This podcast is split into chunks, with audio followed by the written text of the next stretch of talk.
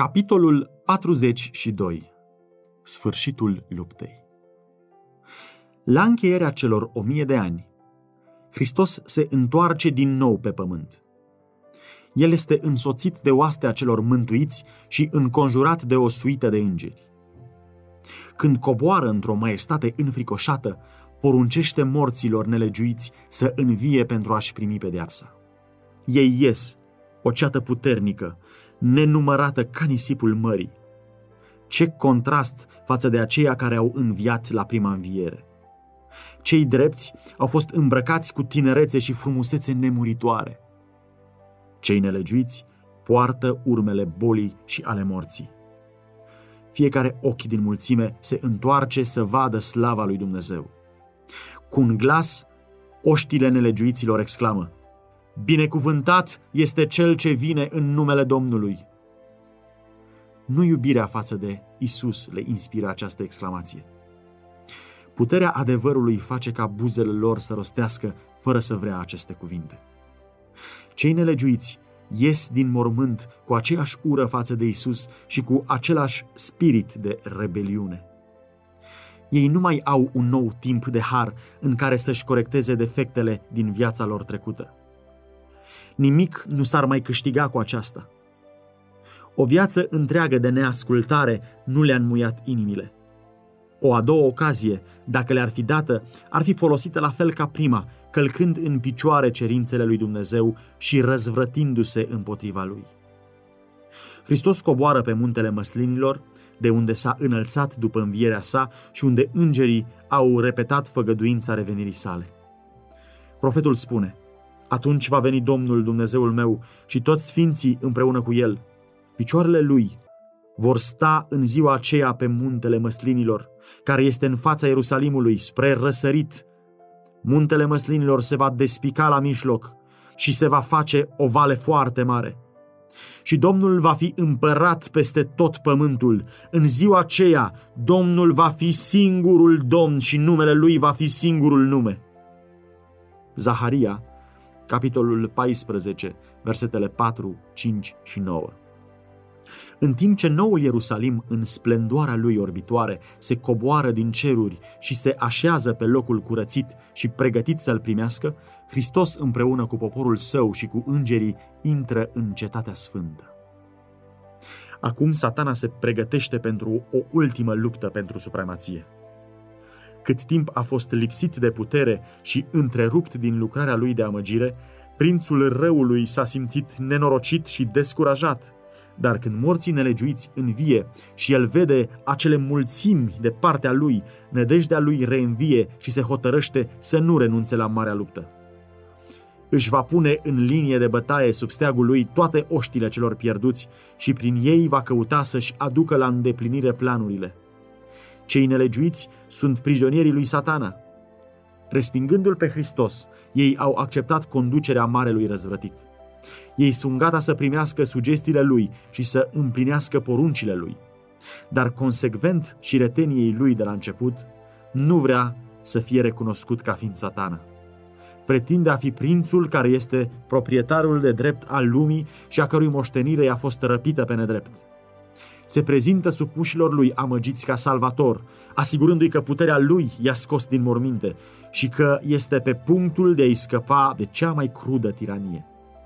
Prezența lui Hristos fiind îndepărtată, satana face minuni pentru a-și susține pretențiile. El îl face tare pe cel slab și le inspiră tuturor spiritul și energia lui. Le propune să-i conducă împotriva taberei sfinților și să pună stăpânire pe cetatea lui Dumnezeu cu bucurie diabolică, arată spre milioanele nenumărate de oameni care au fost înviați din mormintele lor și declară că, în calitate de conducător al lor, este în stare să cucerească cetatea ca să-și recâștige tronul și împărăția. În acea gloată sunt mulți din generația aceea cu viață lungă, care a existat înainte de potop. Bărbați cu o statură înaltă și de o inteligență vastă, care, supunându-se stăpânirii îngerilor căzuți, și-au consacrat toată priceperea și cunoștințele pentru înălțarea de sine. Bărbați ale căror lucruri minunate de artă au făcut ca lumea să idolatrizeze geniul lor, dar ale căror cruzime și invenții rele au murdărit pământul și au deformat chipul lui Dumnezeu, făcându-l să șteargă de pe fața pământului creațiunea sa. Acolo sunt împărați și generali care au cucerit popoare, vitegi care n-au pierdut nici o bătălie, luptători mândri și ambițioși, a căror apropiere face împărățiile să tremure. Prin moarte, n-au suferit nicio schimbare. Când ies din morminte, își reiau cursul gândurilor chiar de acolo de unde au încetat. Sunt mânați de aceeași dorință de cucerire care îi stăpânea când au căzut. Satana se consultă cu îngerii lui și apoi cu acești împărați cuceritori și oameni puternici. Ei privesc puterea și numărul acelora care sunt de partea lor și declară că armata din cetate este mică în comparație cu a lor și că poate fi biruită. Face planuri să pună stăpânire pe bogățiile și pe slava noului Ierusalim. Toți încep de îndată să se pregătească de luptă. Meșteri pricepuți făuresc echipament de război. Conducători militari, renumiți pentru succesele lor, rânduiesc gloate de luptători în companii și divizii. În cele din urmă, se dă ordinul de înaintare și oștile nenumărate pornesc, o armată cum n-a fost niciodată formată de cuceritorii pământești, pe care forțele unite din toate viacurile, de când a început războiul pe pământ, n-au egalat-o niciodată. Satana, cel mai puternic dintre luptători, conduce avangarda, iar îngerii lui își unesc forțele pentru această luptă finală. Împărați și luptători sunt în cortegiul lui, iar mulțimile îi urmează în companii mari, fiecare sub comandantul rânduit. Cu o precizie militară, rândurile înaintează unul după altul pe suprafața pământului, neregulată și crăpată, către cetatea lui Dumnezeu. La porunca lui Isus, porțile noului Ierusalim sunt închise și armatele lui Satana împresoară cetatea și se pregătesc de atac. Hristos apare acum din nou în fața vrășmașilor săi. Cu mulți deasupra cetății, pe o temelie de aur lustruit, se află un tron înalt.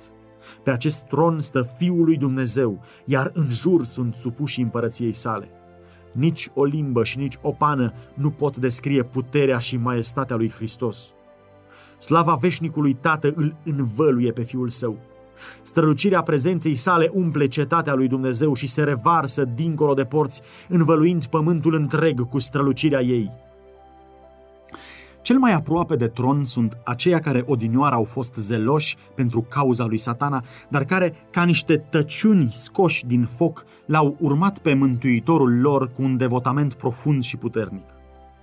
Apoi stau aceia care au clădit caractere creștine în mijlocul minciunii și necredinței, aceia care au respectat legea lui Dumnezeu atunci când lumea creștină o declara fără valoare și milioane din toate viacurile care au suferit moartea de martiri pentru credința lor.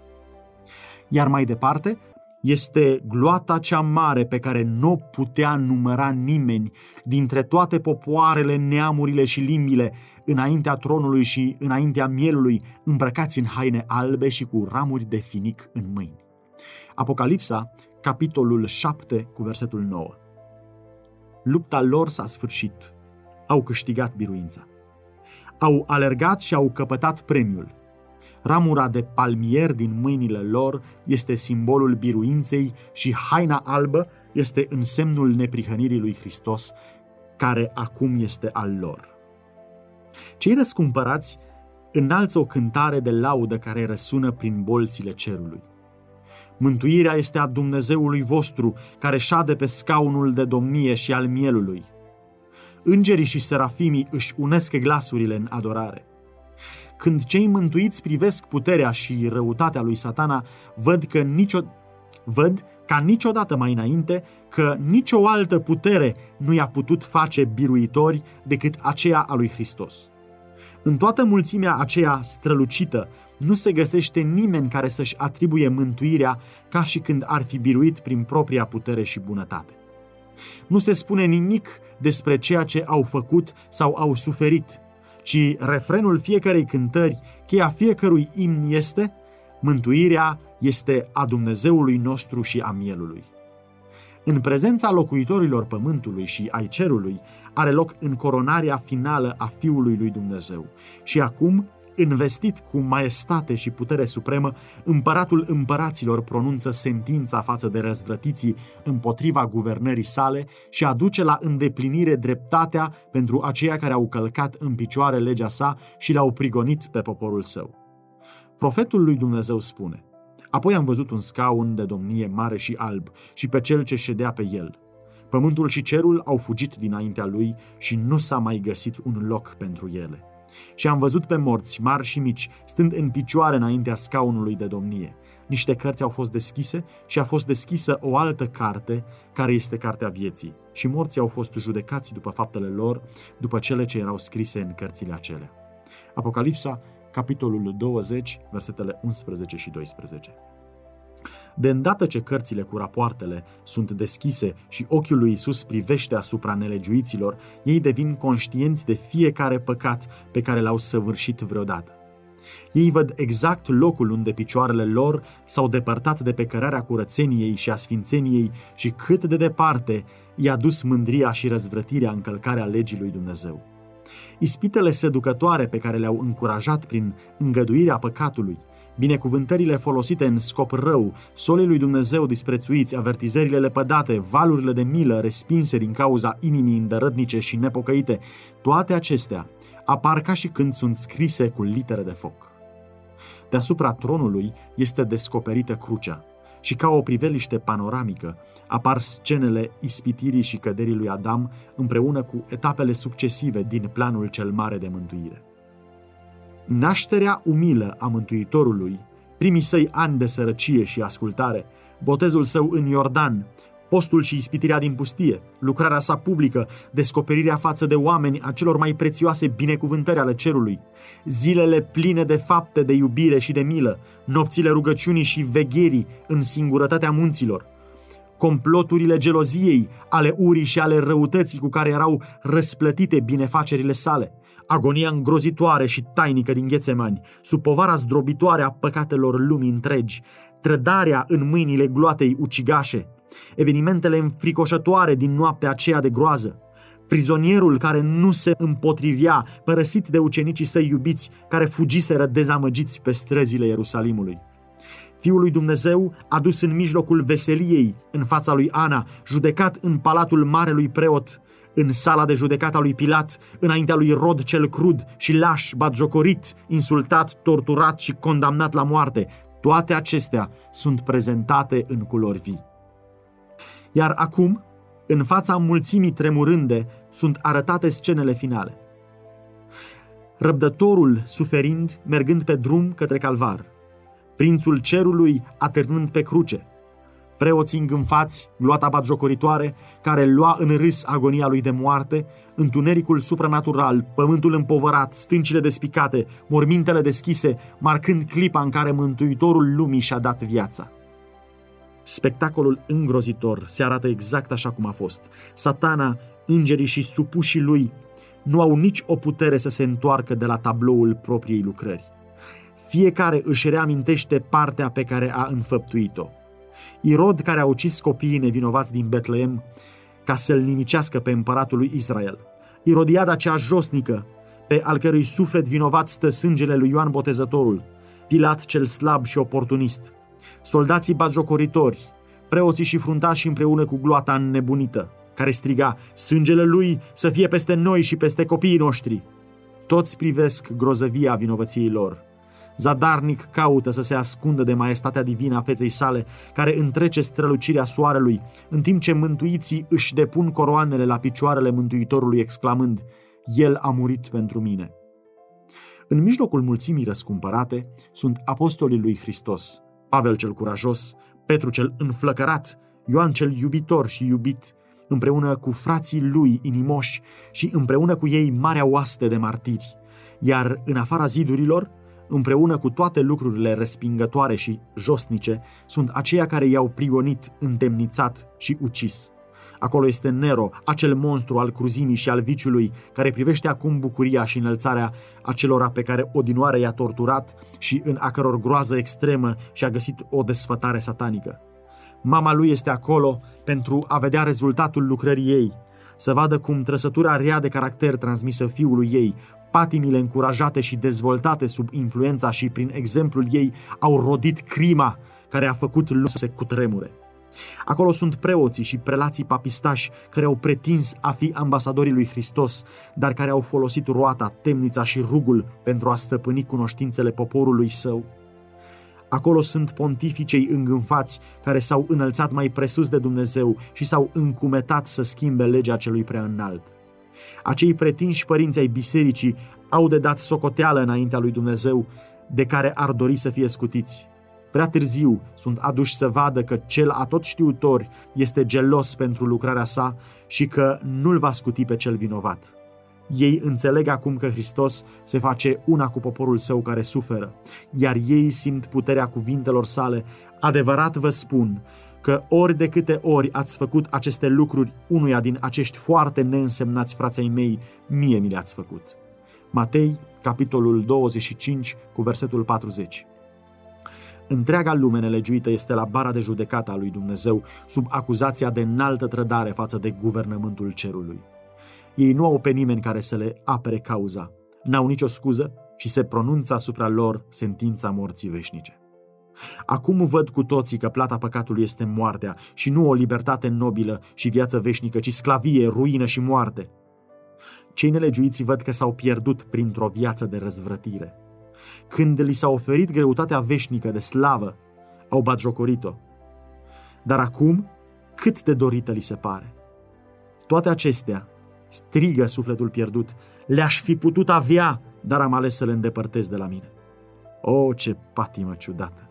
Am schimbat pacea, fericirea și onoarea pentru distrugere, rușine și disperare. Toți văd că excluderea lor din cer este dreaptă. Prin viața lor au declarat, nu vrem ca acest om, Isus, să domnească peste noi. Ca într-o răpire, cei nelegiuiți au privit în coronarea Fiului lui Dumnezeu. Văd în mâinile sale tablele legii divine, statutele pe care le-au disprețuit și le-au călcat. Ei sunt martori ai izbucnirii de uimire, de răzvrătire și de adorare a celor mântuiți și ca unda unei melodii se revarsă peste mulțimile din afara cetății exclamația tuturor, într-un glas. Mari și minunate sunt lucrările tale, Doamne Dumnezeule atotputernice, drepte și adevărate sunt căile tale, împărate al neamurilor. Apocalipsa, capitolul 15, cu versetul 3. Și căzând cu fața la pământ, ei se închină prințului vieții. Satana pare paralizat când privește slava și maestatea lui Hristos. El, care odată fusese un herovim ocrotitor, își amintește de unde a căzut. Un serafim strălucitor, fiu al zorilor, cât de schimbat, cât de decăzut. Din sfatul în care odinioară era onorat, acum este exclus pentru totdeauna. El vede pe altul stând acum lângă tatăl, acoperindu-i slava. A văzut coroana pusă pe capul lui Hristos de un înger cu o statură înaltă și cu o prezență maestoasă și știe că poziția înălțată a acestui înger ar fi putut fi a lui. Își aduce aminte de căminul nevinovăției și curăției lui, de pacea și de mulțumirea lui, până și-a îngăduit să murmure împotriva lui Dumnezeu și să-l invidieze pe Hristos acuzațiile lui, răscoala lui, amăgirile lui pentru a câștiga simpatia și sprijinul îngerilor, stăruința lui încăpățânată în a nu face niciun efort de întoarcere atunci când Dumnezeu i-a oferit iertarea, toate acestea îi vin cu putere în minte. Își revede lucrarea printre oameni, cu urmările ei, vrăjmășia omului față de semenul lui, distrugerea teribilă a vieții, ridicarea și căderea împăraților, răsturnarea tronurilor, succesiunea îndelungată a agitațiilor, a conflictelor și a răscoalelor. Își amintește de toate eforturile lui permanente de a se împotrivi lucrării lui Hristos și de a-l afunda pe om din ce în ce mai adânc. Vede că uneltirile lui demonice nu i-au putut distruge pe aceia care și-au pus încrederea în Isus. Când satana își privește împărăția, rodul trudei lui, vede numai decădere și ruină. A condus mulțimile să creadă că cetatea lui Dumnezeu ar putea fi o pradă ușoară, dar știe că aceasta este o minciună. Mereu și mereu, în desfășurarea marii lupte, a fost învins și obligat să se predea. Cunoaște prea bine puterea și maestatea celui veșnic. Scopul marelui răsculat a fost totdeauna să se îndreptățească și să dovedească faptul că guvernarea divină este răspunzătoare de răzvrătirea lui. În scopul acesta a folosit toată puterea minții lui. A lucrat în mod premeditat și sistematic și cu un succes uimitor, conducând mulțimi uriașe să primească versiunea lui cu privire la marea luptă care a durat atâta vreme. Timp de mii de ani, acest șef al conspirației a așezat minciuna în locul adevărului. Dar acum a venit timpul când rebeliunea trebuie să fie înfrântă până la urmă, iar istoria și caracterul lui satana să fie demascate. În ultimul său efort uriaș de a-l detrona pe Hristos, de a distruge pe poporul său și de a pune stăpânire pe cetatea lui Dumnezeu, arhiamăgitorul a fost demascat definitiv. Aceia care s-au unit cu el văd înfrângerea totală a cauzei lui. Urmașii lui Hristos și îngerii credincioși văd întinderea vastă a intrigilor lui împotriva guvernării lui Dumnezeu. El devine obiectul repulsiei generale. Satana vede că răscoala l-a făcut nedemn pentru cer. El și-a dirijat puterile pentru a lupta împotriva lui Dumnezeu. Curăția, pacea și armonia cerului ar fi pentru el o tortură supremă. Acuzațiile lui împotriva milei și dreptății lui Dumnezeu sunt acum aduse la tăcere. Jignirea pe care a încercat să o arunce asupra lui Jehova cade cu totul asupra lui, iar acum satana se pleacă și mărturisește justețea sentinței dată lui. Cine nu se va teme, Doamne, și cine nu va slăvi numele Tău? Căci numai Tu ești sfânt și toate neamurile vor veni și se vor închina înaintea Ta, pentru că judecățile tale au fost arătate. Toate întrebările cu privire la adevăr și rătăcire în lupta cea lungă au fost explicate. Urmările răscoalei, roadele punerii deoparte a statutelor divine s-au descoperit vederii tuturor inteligențelor create. Efectele conducerii lui satana, în contrast cu guvernarea lui Dumnezeu, au fost prezentate întregului univers. Chiar lucrările lui l-au condamnat. Înțelepciunea lui Dumnezeu, dreptatea și bunătatea lui sunt de plin îndreptățite. S-a văzut că toate procedeele sale în marea luptă au fost dirijate ținând seama de binele veșnic al poporului său și binele tuturor lumilor pe care el le-a creat.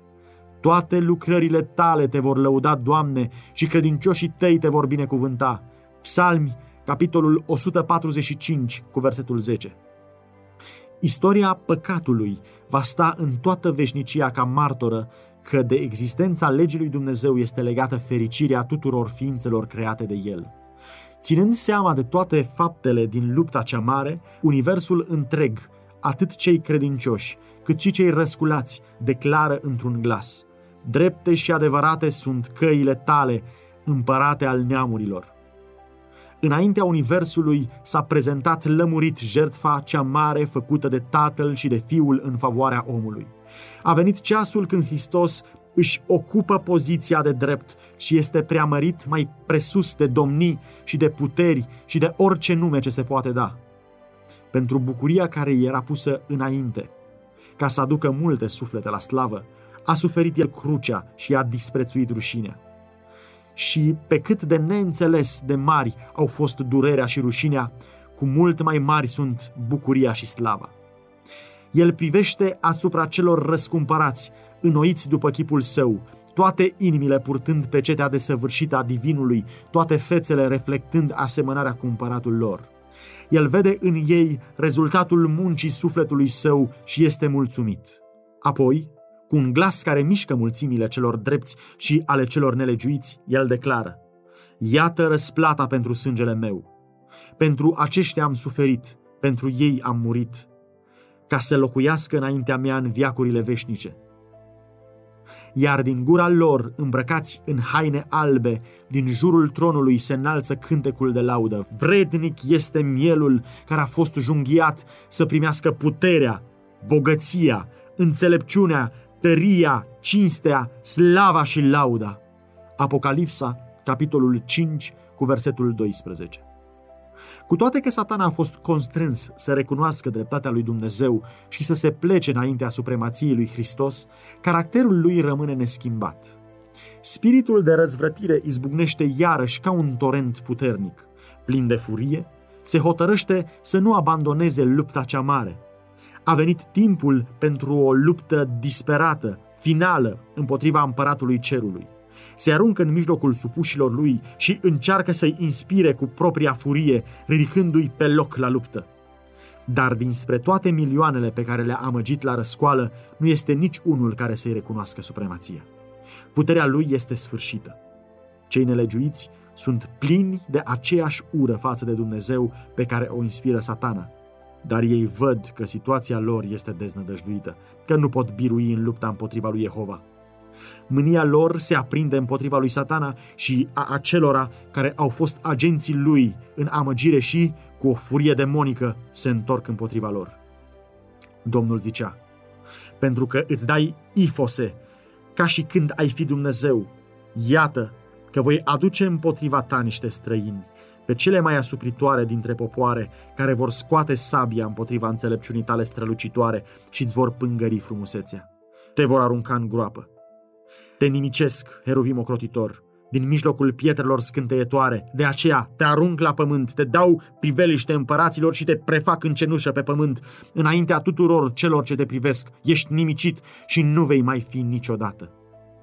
Ezechiel, capitolul 28, versetele de la 6 la 8 și de la 16 la 19 căci orice încălțăminte purtată în învălmășala luptei și orice haină de război tăvălită în sânge vor fi aruncate în flăcări ca să fie arse în foc.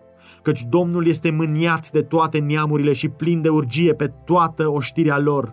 El le nimicește cu desăvârșire, le măcelărește de tot. Peste cei răi plouă cărbuni, foc și pucioasă, un vânt dogoritor, iată paharul de care au ei parte. Isaia, capitolul 9, cu versetul 5. Isaia, capitolul 34, cu versetul 2. Psalmi, capitolul 11, cu versetul 6. Flăcările cad de la Dumnezeu din cer, pământul se crapă, armele ascunse în adâncurile lui sunt scoase în afară, flăcări nimicitoare izbucnesc din fiecare prăpastie deschisă, chiar și stâncile ard. A venit ziua care va arde ca un cuptor, elementele se topesc de dogoarea mistuitoare și chiar pământul cu tot ce este pe el arde. Maleahi, capitolul 4, versetele 1 și 2. 2 Petru, capitolul 3, cu versetul 10. Suprafața pământului pare o masă topită, un lac de foc uriaș clocotind. Este vremea judecății și a pierzării oamenilor nelegiuiți. O zi de răzbunare a Domnului, un an de răsplătire și răzbunare pentru Sion. Isaia, capitolul 34, cu versetul 8. Cel nelegiuit își primește răsplata pe pământ. Proverbe, capitolul 11, cu versetul 31. Căci iată vine ziua care va arde ca un cuptor, toți cei trufași și toți cei răi vor fi ca miriștea. Ziua care vine îi va arde, zice Domnul oștirilor. Maleahi, capitolul 4, cu versetul 1. Unii sunt distruși într-o clipă, în timp ce alții suferă multe zile. Toți sunt pedepsiți după faptele lor. Păcatele celor drepți fiind puse asupra lui satana, el trebuie să sufere nu numai pentru răscoala proprie, ci pentru toate păcatele la care i-a provocat pe sfinți să le săvârșească. Pedeapsa lui este cu mult mai mare decât a acelora pe care i-a amăgit. După ce toți aceia care au căzut prin amăgirile lui au pierit, el încă mai trăiește și mai suferă. În flăcările nimicitoare, cei nelegiuiți sunt nimiciți și rădăcina și ramura. Satana fiind rădăcina, iar urmașii lui ramurile. Pedeapsa de plină a legii a fost adusă. Cererea dreptății a fost satisfăcută, iar cerul și pământul, privind, declară neprihănirea lui Jehova. Lucrarea de nimicire a lui satana s-a sfârșit pentru totdeauna. Timp de șase mii de ani și-a făcut voia, umplând pământul de vai și producând durere în tot universul. Toată creația a gemut și s-a chinuit în durere. Acum, făpturile lui Dumnezeu sunt pentru totdeauna eliberate de prezența și de ispitirile lui. Tot pământul se bucură acum de odihnă și pace. Izbucnesc oamenii cei drepți în cântece de veselie. Isaia, capitolul 14 cu versetul 7.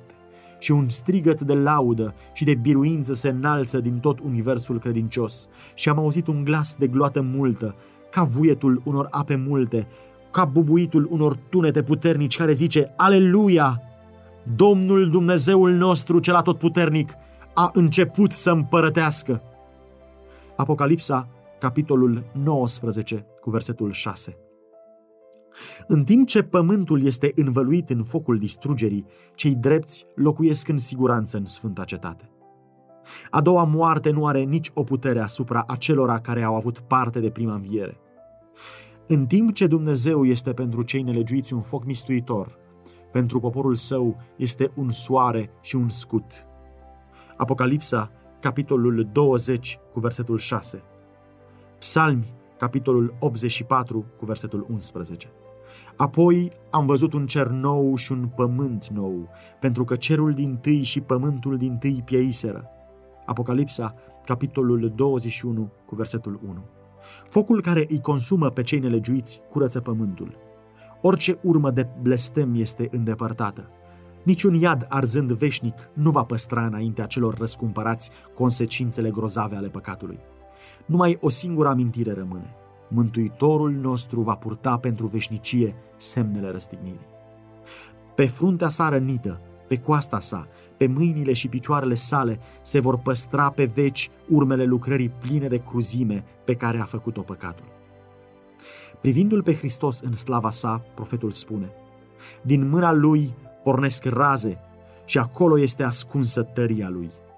Habacuc, capitolul 3, cu versetul 4. Coasta împunsă, din care a curs șuvoiul purpuriu, l-a împăcat pe om cu Dumnezeu.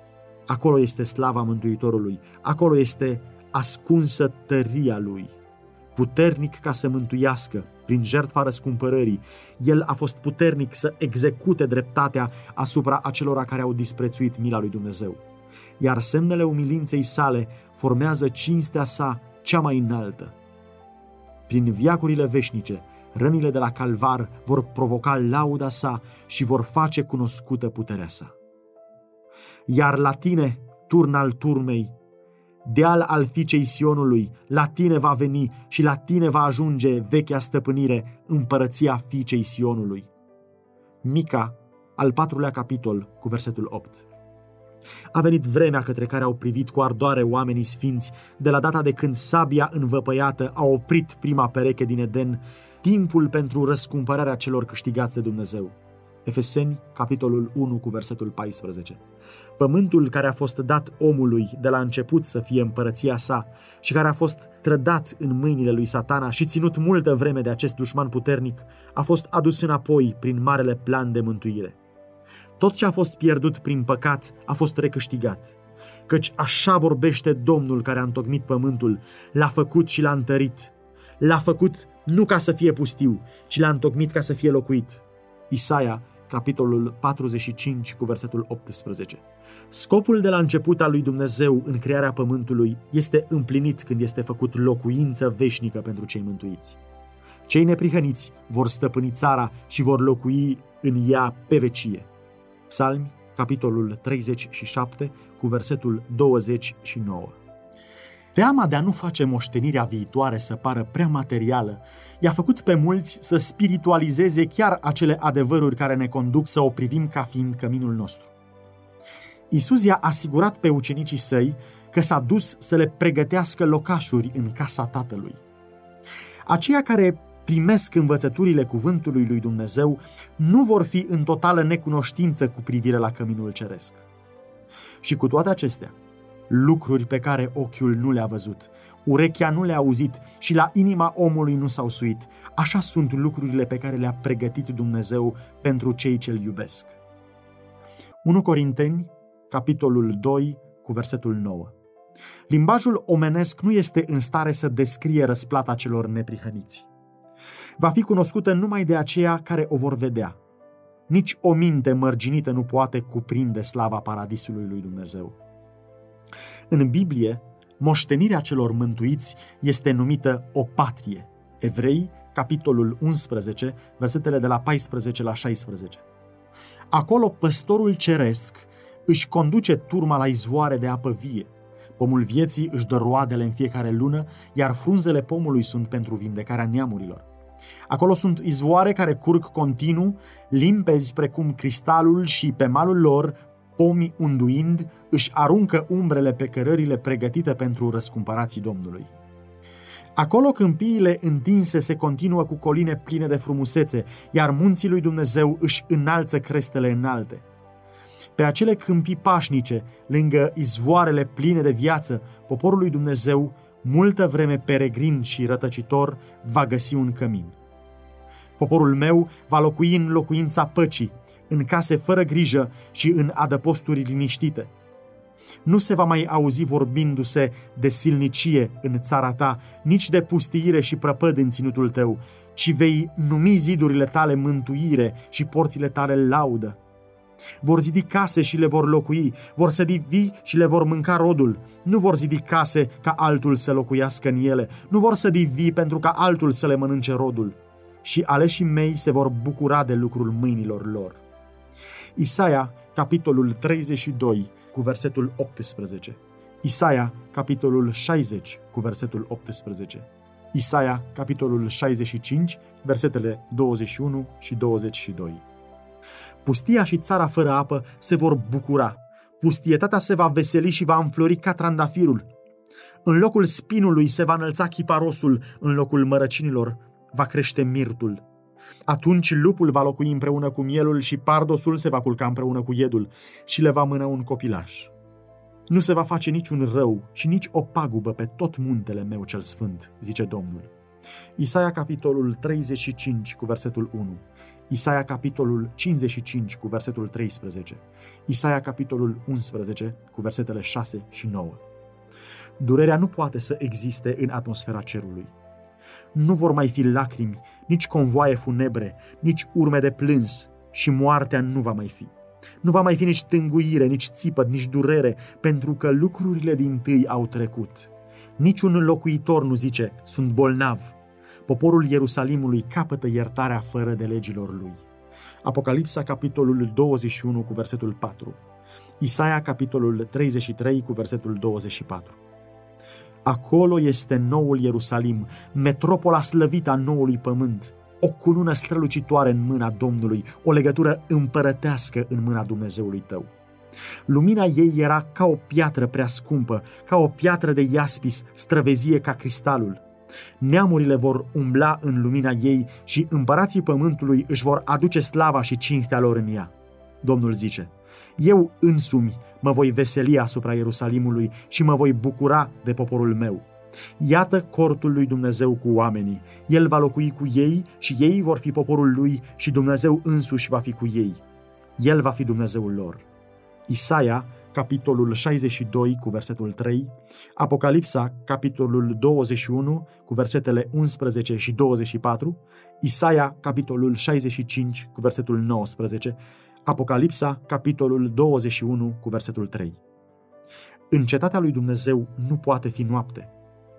Nimeni nu va avea nevoie și nu va dori odihnă. Acolo nu va fi oboseală în a face voia lui Dumnezeu și în a da laudă numelui Său. Vom simți mereu prospețimea dimineții și mereu vom fi departe de încheierea ei. Nu vor mai avea trebuință nici de lampă, nici de lumina soarelui, pentru că Domnul Dumnezeu îi va lumina. Apocalipsa, capitolul 22, cu versetul 5. Lumina soarelui va fi înlocuită cu o lumină care nu este supărătoare, cu toate că întrece strălucirea de la miază. Slava lui Dumnezeu și a mielului inundă cetatea sfântă cu o lumină care nu slăbește. Cei răscumpărați umblă în slava fără soare a unei zile permanente. În cetate n-am văzut niciun templu, pentru că Domnul Dumnezeu, cel atotputernic, ca și mielul, sunt templul ei. Apocalipsa, capitolul 21, cu versetul 22. Poporul lui Dumnezeu are privilegiul să păstreze o legătură deschisă cu Tatăl și cu Fiul. Acum vedem ca într-o oglindă întunecată. 1 Corinteni, capitolul 13, cu versetul 12. Privim chipul lui Dumnezeu reflectat ca într-o oglindă în lucrările naturii și în procedeele sale cu oamenii, dar atunci îl vom vedea față în față, fără vărul încetoșat între nori. Vom sta în prezența Lui și vom privi slava feței Lui. Acolo cei mântuiți vor cunoaște așa cum sunt cunoscuți. Dragostea și simpatia pe care însuși Dumnezeu le-a sădit în suflet își vor găsi acolo exercitarea cea mai curată și mai plăcută. Comuniunea curată cu ființele sfinte, viața socială armonioasă cu îngerii binecuvântați și cu cei credincioși din toate viacurile, care și-au spălat hainele și le-au albit în sângele mielului, legăturile sfinte care unesc întreaga familie din cer și de pe pământ. Efeseni, capitolul 3, cu versetul 15. Acestea ajută la fericirea celor răscumpărați. Acolo, minți nemuritoare vor contempla cu o bucurie care nu va slăbi niciodată minunile puterii creatoare, tainele iubirii răscumpărătoare. Acolo nu va fi niciun vrășmaș crud și amăgitor care să ispitească la uitare de Dumnezeu. Orice facultate va fi dezvoltată, orice capacitate va fi mărită. Acumularea de cunoștințe nu va mai obosi mintea și nu va mai secătui puterile. Acolo cele mai mari planuri vor fi realizate, cele mai înalte aspirații vor fi atinse, cele mai înalte ambiții vor fi îndeplinite și încă vor mai fi culmi noi de urcat, noi minuni de admirat, noi adevăruri de înțeles, ținte noi care să solicite puterile minții ale sufletului și ale corpului. Toate comorile Universului vor fi deschise spre studiu mântuiților lui Dumnezeu. Neîncătușați de moarte, ei iau zborul neobosit către lumile îndepărtate. Lumi care au fost mișcate de durere la vederea necazului oamenilor și au tresăltat în cântări de bucurie la vestea despre un suflet salvat. Cu o bucurie de nedescris, copiii pământului ajung părtași la bucuria și înțelepciunea ființelor necăzute. Ei se împărtășesc din comorile de cunoștință și înțelegere câștigate prin viacuri și viacuri din contemplarea lucrărilor mâinilor lui Dumnezeu. Cu o viziune neumbrită, ei privesc slava creațiunii, sori, stele și sisteme, toate în ordinea rânduită lor, înconjurând tronul lui Dumnezeu.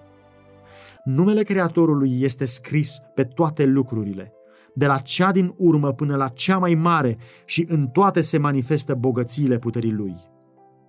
Și anii veșniciei, în desfășurarea lor, vor aduce descoperiri mai bogate și slăvite despre Dumnezeu și despre Hristos. Pe măsură ce crește cunoștința, cresc și dragostea, respectul și fericirea. Cu cât oamenii îl vor cunoaște pe Dumnezeu mai mult, cu atât mai mare va fi admirația lor față de caracterul său. Când Isus deschide în fața lor bogățiile mântuirii și realizările uimitoare în lupta cea mare cu satana, inimile celor mântuiți sunt cuprinse de o devoțiune și mai arzătoare și cu o bucurie și mai entuziastă își ating harpele de aur și atunci zece mii de ori, zece mii și mii de mii de glasuri se unesc pentru a înălța coruri puternice de laudă.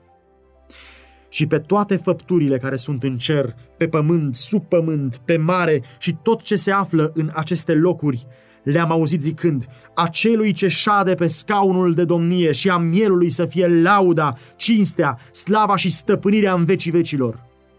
Apocalipsa, capitolul 5, cu versetul 13. Marea luptă s-a sfârșit. Păcatul și păcătoșii nu mai există. Universul întreg este curat. O singură vibrație de armonie și de bucurie străbate prin creațiunea imensă. De la acela care a creat toate se revarsă viața, lumina și fericirea prin domeniile spațiului fără sfârșit de la atomul minuscul și până la lumile cele mari, toate lucrurile, însuflețite și neînsuflețite, în frumusețea lor neumbrită și într-o bucurie desăvârșită, declară că Dumnezeu este iubire.